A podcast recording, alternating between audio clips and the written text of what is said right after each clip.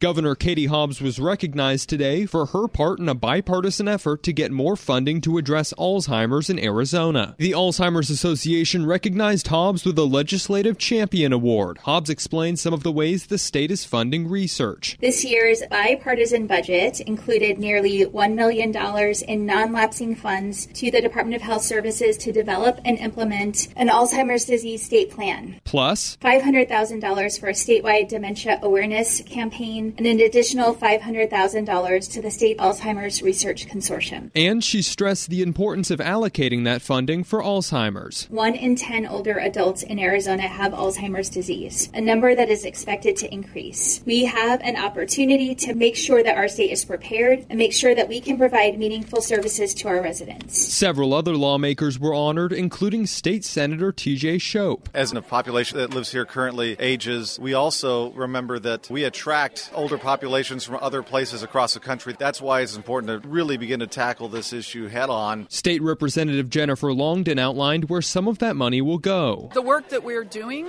supports early detection and understanding of this disease at the earliest possible point, which allows for a greater quality of life and longevity for those families and more planning time. And State Representative Tim Dunn said the funding is an example of bipartisan cooperation on a nonpartisan issue. Arizonans expect their elected officials to come down here and govern and do what's right for the people. I think we did that in this last year's budget. Luke Forstner, KTAR News.